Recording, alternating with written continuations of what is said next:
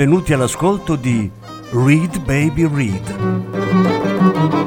un programma di reading letterario radiofonico a cura di Franco Ventimiglia e Claudio Desser. Voce Franco Ventimiglia. Regia Claudio Desser.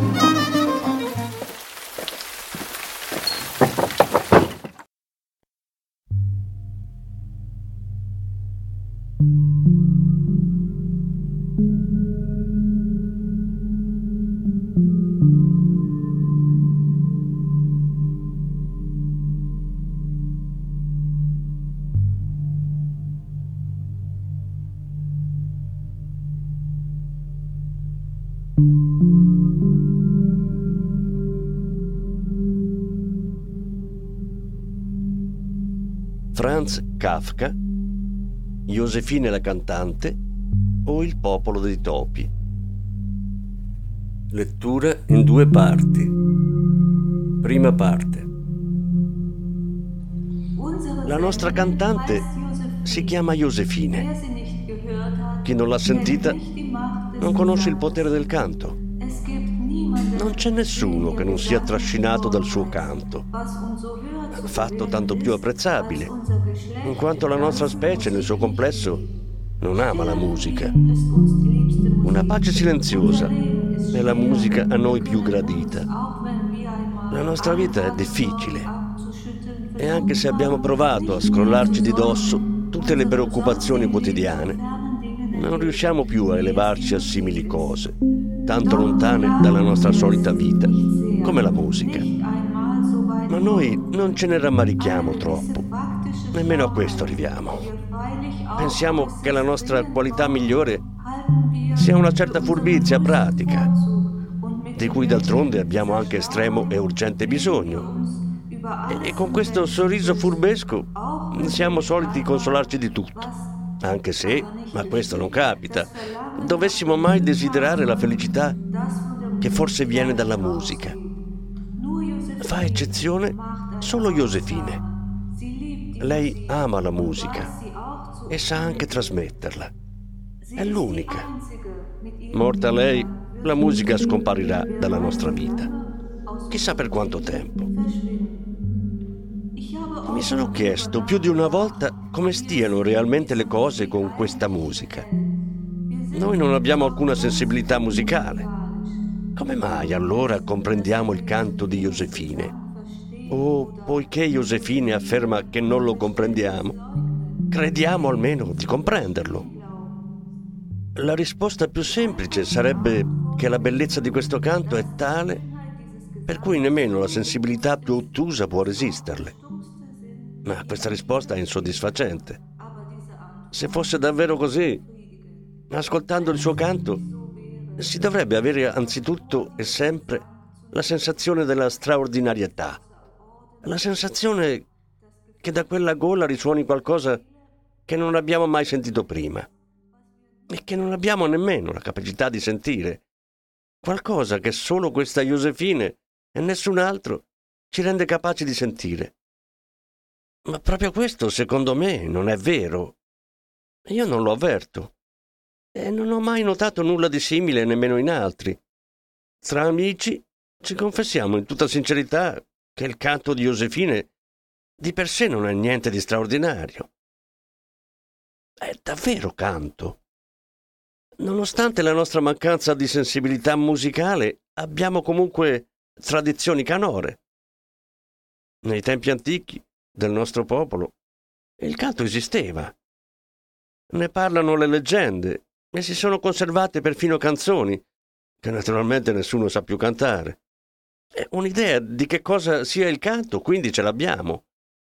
E in realtà l'arte di Josefine non corrisponde a questa idea. È davvero canto. Non è forse solo un fischiare.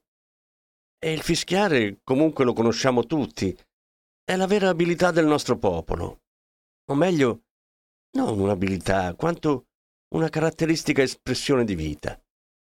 Tutti noi fischiamo, ma certo nessuno pensa di spacciarlo per arte. Fischiamo senza farci caso, anzi, senza accorgercene. E perfino molti di noi ignorano che il fischiare è una delle nostre peculiarità. Quindi se fosse vero che Josefine non canta, ma fischia soltanto, e forse, così almeno a me sembra, non va oltre i limiti del solito fischio, anzi, è probabile che la sua forza non sia sufficiente neppure per questo solito fischio. Mentre un comune sterratore, oltre a lavorare, è capace di farlo senza fatica per tutto il giorno. Se tutto ciò fosse vero, il presunto talento artistico di Josefine sarebbe senz'altro smentito. Ma allora resterebbe anzitutto da risolvere l'enigma del grande effetto che ottiene. Ma non è solo un fischio quello che produce. Se ci si mette lontani da lei e si sta in ascolto, o meglio ancora, se si fa la prova di riconoscere la voce di Josefine, che canta fra altre voci, non si potrà cogliere che un fischio comune, distinguibile tutt'al più per tenuità o debolezza. Se invece le si sta davanti, quello allora non è solo un fischio, per comprendere l'arte di Josefine non basta ascoltarla, bisogna anche vederla. Ma fosse anche soltanto il nostro fischiare quotidiano, è già strano il fatto che qualcuno si presenti con aria solenne per non fare altro che una cosa consueta. Schiacciare una noce non è davvero un'arte, eh, perciò nessuno oserà radunare un pubblico e schiacciare noci per intrattenerlo ma se lo fa e riesce nel suo intento, allora non può trattarsi di un semplice schiacciare noci. Oppure si tratta di schiacciare noci. Ma il fatto è che abbiamo ignorato quest'arte perché ne eravamo perfettamente padroni. E che solo ora questo nuovo schiacciatore di noci ce ne mostra la vera essenza. Nel qual caso, per ottenere l'effetto voluto, potrebbe essere perfino utile che costui fosse un po' meno abile a schiacciare noci di quanto non lo sia la maggior parte di noi. Forse con il canto di Josefine le cose stanno più o meno così. In lei ammiriamo ciò che in noi non ammiriamo affatto. D'altronde su questo punto lei è perfettamente d'accordo con noi. Una volta ero presente quando qualcuno, come naturalmente capita spesso, le fece notare che tutto il nostro popolo fischia e lo disse con grande modestia, ma per Josefine era già troppo. Un sorriso così sfrontato e sprezzante come quello che mostrò allora non l'ho più visto. Lei, che esteriormente è la delicatezza fatta persona, una delicatezza che colpisce anche nel nostro popolo, ricco di simili figure femminili, quella volta si mostrò a dir poco volgare. D'altra parte, sensibile com'è, Dovette accorgersene subito anche lei e si dominò. In ogni caso Josefine nega ogni rapporto tra la sua arte e il fischiare. Per coloro che sono di parere contrario, nutre solo disprezzo e forse un odio inconfessato. Non è comune vanità, perché l'opposizione, di cui per metà faccio parte anch'io, non l'ammira certo meno di quanto non faccia la folla, ma Josefine non vuole essere soltanto ammirata, vuole essere ammirata esattamente nel modo stabilito da lei. Della semplice ammirazione non le importa nulla. E quando si sta seduti davanti a lei, la si comprende. Opposizione la si fa solo da lontano. Quando si sta seduti davanti a lei, ci si rende conto che ciò che lei fischia non è un fischio, Poiché il fischiare fa parte delle nostre abitudini istintive, si potrebbe pensare che anche l'uditorio di Josefine fischi. Al cospetto della sua arte siamo a nostro agio e quando siamo a nostro agio fischiamo. Ma il suo uditorio non fischia. Tutti zitti come topolini. Tacciamo come fossimo diventati partecipi della pace agognata dalla quale siamo ben lontani, se non altro per il nostro fischiare. È il suo canto a deliziarci o non è piuttosto il solenne silenzio in cui è immersa la debole vocina? Una volta accadde che una stupidella qualsiasi si mettesse anche lei a fischiare, in perfetta innocenza, mentre Josefina cantava. Ebbene, era proprio la stessa cosa che sentivamo anche da Josefine. Là di fronte il fischio ancora timido, nonostante la lunga pratica, e qui tra il pubblico lo svagato fischiettio infantile. Sarebbe stato impossibile dire quale fosse la differenza. Eppure, zittimmo subito la disturbatrice a fischi, anche se non sarebbe stato necessario, perché di certo si sarebbe rintanata comunque per paura e vergogna, mentre Josefine intonava il suo fischio trionfale ed era completamente fuori di sé, con le braccia spalancate e il collo allungato fino all'inverosimile. D'altronde lei è sempre così. Ritiene che ogni inezia, ogni accidente, ogni resistenza, uno scricchiolio in platea, un digrigno di denti, un guasto all'illuminazione, servano ad accrescere l'effetto del suo canto. Secondo la sua opinione, canta a orecchie sorde. Entusiasmo e applausi non mancano, ma ha imparato da tempo a rinunciare alla vera comprensione come la intende lei. Allora ogni disturbo le torna utile, ogni ostacolo esterno alla purezza del suo canto, che viene facilmente sbaragliato in duello, anzi senza duello, grazie al solo confronto, può contribuire a svegliare la folla, a insegnarle, se non la comprensione, almeno un rispetto istintivo. Ma allora, se le servono tanto le piccole cose, figuriamoci quelle grandi. La nostra vita è molto inquieta. Ogni giorno riserva sorprese, affanni, speranze e paure. Tanto che mai e poi mai il singolo potrebbe sopportare tutto questo se non avesse sempre, giorno e notte, il sostegno dei compagni. Eppure anche così la vita è spesso piuttosto difficile. A volte anche migliaia di spalle tremano sotto il peso che in realtà era destinato a uno soltanto. A quel punto Josefine pensa che sia arrivato il suo momento.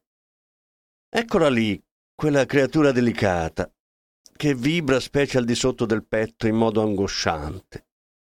È come se avesse concentrato ogni sforzo nel canto, come se tutto ciò che non serve al suo canto fosse privato di ogni energia, quasi di ogni possibilità di vita, come se lei fosse spogliata, esposta, affidata solo alla protezione di spiriti buoni, come se un alito di vento freddo potesse ucciderla, passandole accanto mentre lei, sottratta a se stessa, dimora nel canto.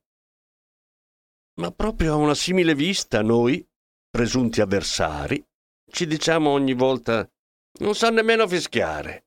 Deve fare uno sforzo così atroce per cavare fuori non un canto, non parliamo di canto, ma tutt'al più un fischio tradizionale.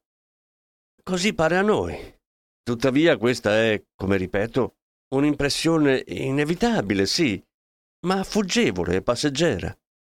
Subito ci immergiamo anche noi nel sentimento della folla che ascolta, calda, corpo contro corpo, respirando timidamente.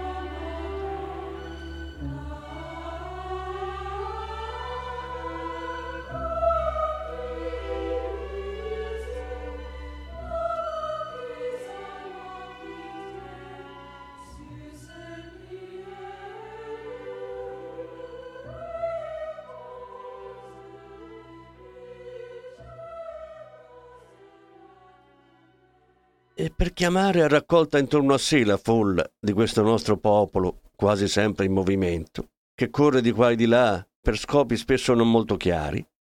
Di solito Josefine non deve fare altro che reclinare la testolina e con la bocca semiaperta rivolgere gli occhi al cielo, posizione con la quale fa capire che intende cantare. Può farlo dove vuole. Non occorre che sia un luogo visibile da lontano. È adatto anche un qualsiasi angolo nascosto, scelto a caso per un capriccio improvviso. La notizia che sta per cantare si diffonde in un baleno e ben presto la folla corre in processione. A volte però sorgono degli ostacoli. Josefine canta di preferenza proprio in tempi agitati. Varie preoccupazioni e difficoltà ci costringono a imboccare strade diverse. Con la migliore volontà non riusciamo a riunirci velocemente come Josefine desidera. E magari lei rimane nella sua posa solenne per un bel po', senza un uditorio sufficiente. A quel punto si infuria. A quel punto pesta i piedi, impreca, non certo come una signorina, morde perfino. Ma neppure un comportamento simile nuoce alla sua fama. Invece di arginare un po' le sue pretese smodate, si cerca di soddisfarle. Si inviano messi a chiamare ascoltatori. Glielo si tiene nascosto. Nelle vie circostanti si vedono sentinelle che fanno cenno a chi arriva di affrettarsi. E tutto questo finché non si sia radunato un discreto uditorio.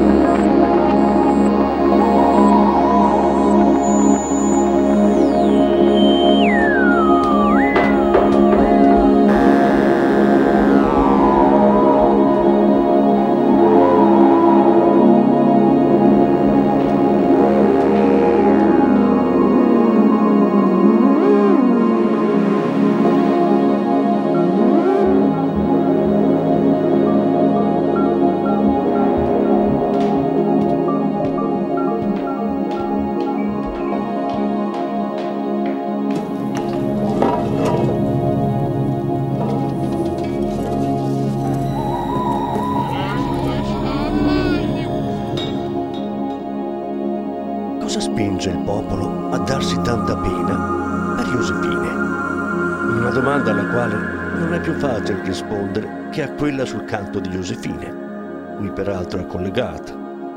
La si potrebbe eliminare e fondere con la seconda. Se per esempio fosse possibile sostenere che il popolo ha per Josefine una devozione incondizionata per via del canto. Ma non è questo il caso. Il nostro popolo non sa quasi che cosa sia una devozione incondizionata. Questo popolo che ama soprattutto l'astuzia, innocua, si capisce, il bisbiglio infantile, il pettegolezzo a fior di labbra, innocente, si intende. Un popolo simile non può darsi in modo incondizionato. Questo lo avverte anche Josefine.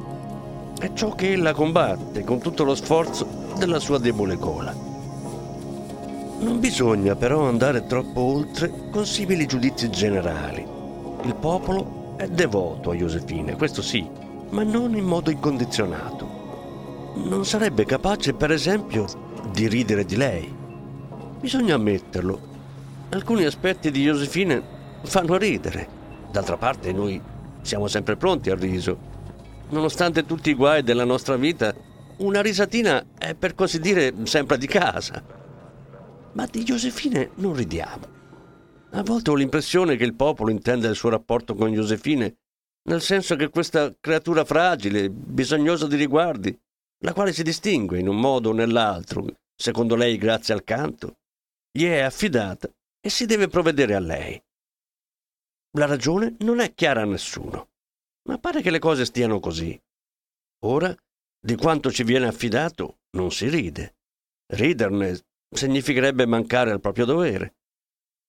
Il massimo della malignità è l'offesa che i più maligni tra noi arrecano a Josefine dicendo talvolta Quando vediamo Josefine ci passa la voglia di ridere.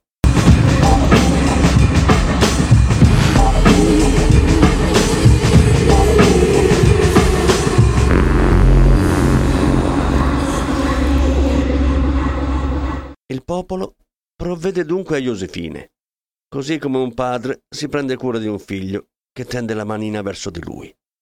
Non si sa se per pregarlo o per pretendere qualcosa. Si potrebbe pensare che il nostro popolo non sia adatto ad adempiere tali doveri paterni, ma in realtà li assolve in modo esemplare, almeno in questo caso. Nessuno riuscirebbe a fare da solo ciò che a tale riguardo il popolo è capace di fare nel suo insieme. Certo, la differenza tra la forza del singolo e quella del popolo è enorme. Basta che esso attiri la creatura da proteggere nel calore della propria vicinanza ed essa sarà sufficientemente protetta. Ma con Josefine non ci si azzarda a parlare di cose simili. Io me ne infischio della vostra protezione, dice lei. Già, già, tu fischi, pensiamo noi. E d'altra parte il suo ribellarsi non è una vera opposizione, è piuttosto un modo di fare infantile, una gratitudine infantile. Ed è tipico del padre non farci caso. Ora però entra in gioco un altro fattore che è più difficile da spiegare, in base a questo rapporto tra il popolo e Josefine. Eh, Josefine infatti è del parere opposto. Crede di essere lei a proteggere il popolo. A sentire lei è il suo campo a salvarci da una condizione politica o economica difficile. Arriva addirittura a questo e se non scaccia la sventura ci dà almeno la forza di sopportarla. Lei non si esprime così né in altro modo, parla comunque poco, tra i chiacchieroni è taciturna, ma i suoi occhi mandano lampi. Le si legge sulla bocca chiusa. Solo pochi di noi riescono a tenere la bocca chiusa. Lei ci riesce.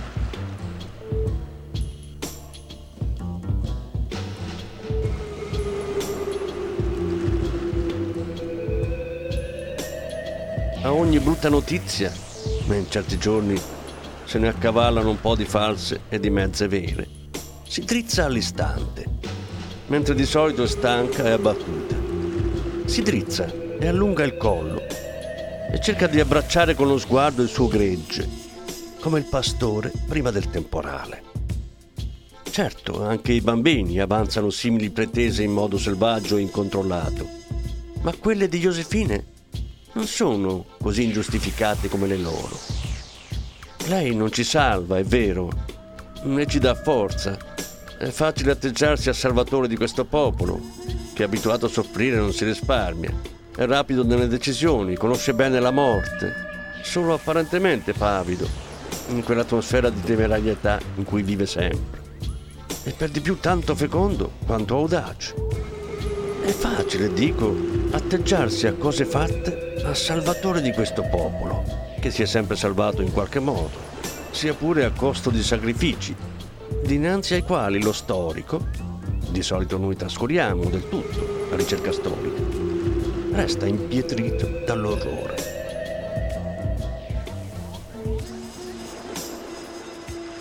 Eppure è vero che proprio nelle difficoltà prestiamo ascolto più che mai alla voce di Josefine. Le minacce che incombono su di noi ci rendono più silenziosi, più umili, più arrendevoli al dispotismo di Josefine.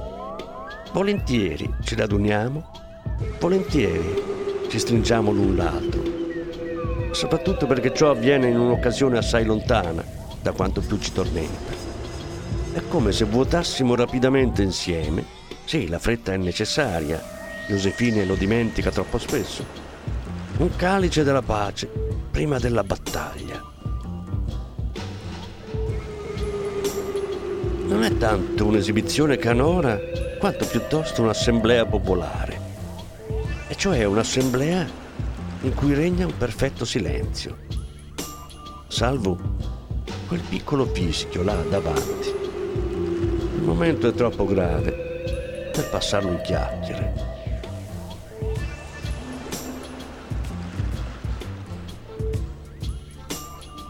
Ora, un simile rapporto non potrebbe certo soddisfare Josefine. Nonostante il malessere nervoso che l'affligge a causa della sua posizione mai del tutto chiarita, Josefine non vede parecchie cose, accecata com'è dall'orgoglio, e senza grande sforzo la si può indurre a trascurare più cose ancora. Uno sciame di adulatori si adopera di continuo in tal senso, quindi in un senso di generale utilità. Ma per cantare solo tra parentesi ignorata, in un angolo dell'assemblea popolare, anche se in fondo questo non sarebbe di per sé poca cosa, non sacrificherebbe certo il suo canto. D'altronde non deve neppure farlo, perché la sua arte non passa inosservata. Anche se in fondo noi siamo impegnati in tutt'altre cose e il silenzio non regna solo per amore del canto, e anche se qualcuno non alza lo sguardo e nasconde la faccia nel pelo del vicino e la fatica di Josefina lassù in alto appare vana, è innegabile che qualcosa del suo fischio raggiunga immancabilmente anche noi. Questo fischio che si innalza là dove a tutti gli altri è imposto il silenzio, arriva a ciascuno quasi come un messaggio del popolo. Il flebile fischio di Josefina in mezzo alle gravi decisioni è quasi come la misera esistenza del nostro popolo in mezzo al tumulto del mondo ostile. Josefina si impone, quel nulla di voce, quel nulla di effetto, si impone e si fa strada verso di noi. Fa bene pensarci. Un vero artista del canto, casomai ne trovassimo uno fra di noi, in tali momenti non lo sopporteremmo di certo rifiuteremmo unanimi l'assurdità di una simile esibizione. Possa Josefine non scoprire mai che se la ascoltiamo, questa è una prova contro il suo canto. Un sospetto ce l'ha, altrimenti perché sosterrebbe con tanta veemenza che non la ascoltiamo? Eppure continua a cantare e se ne infischia di questo sospetto. Ma le rimarrebbe comunque una consolazione. In un certo senso noi la ascoltiamo davvero, forse come si ascolta un artista del canto. Raggiunge effetti che un artista del canto cercherebbe invano di esercitare su di noi e che sono concessi appunto solo ai suoi mezzi inadeguati. Questo dipenderà essenzialmente dal nostro modo di vivere.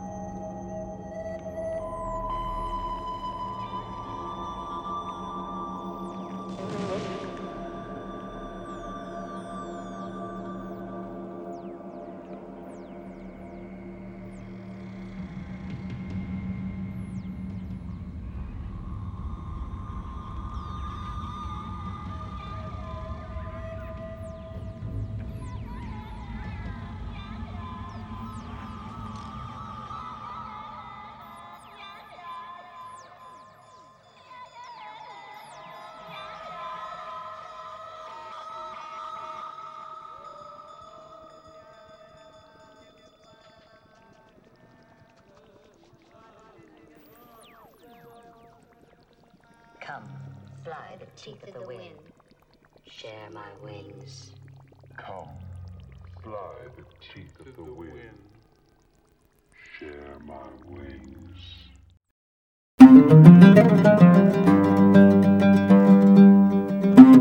Avete ascoltato Read Baby Read, un programma di reading letterario radiofonico a cura di Franco Ventimiglia e Claudio Tesser. Grazie per l'ascolto, alla prossima settimana.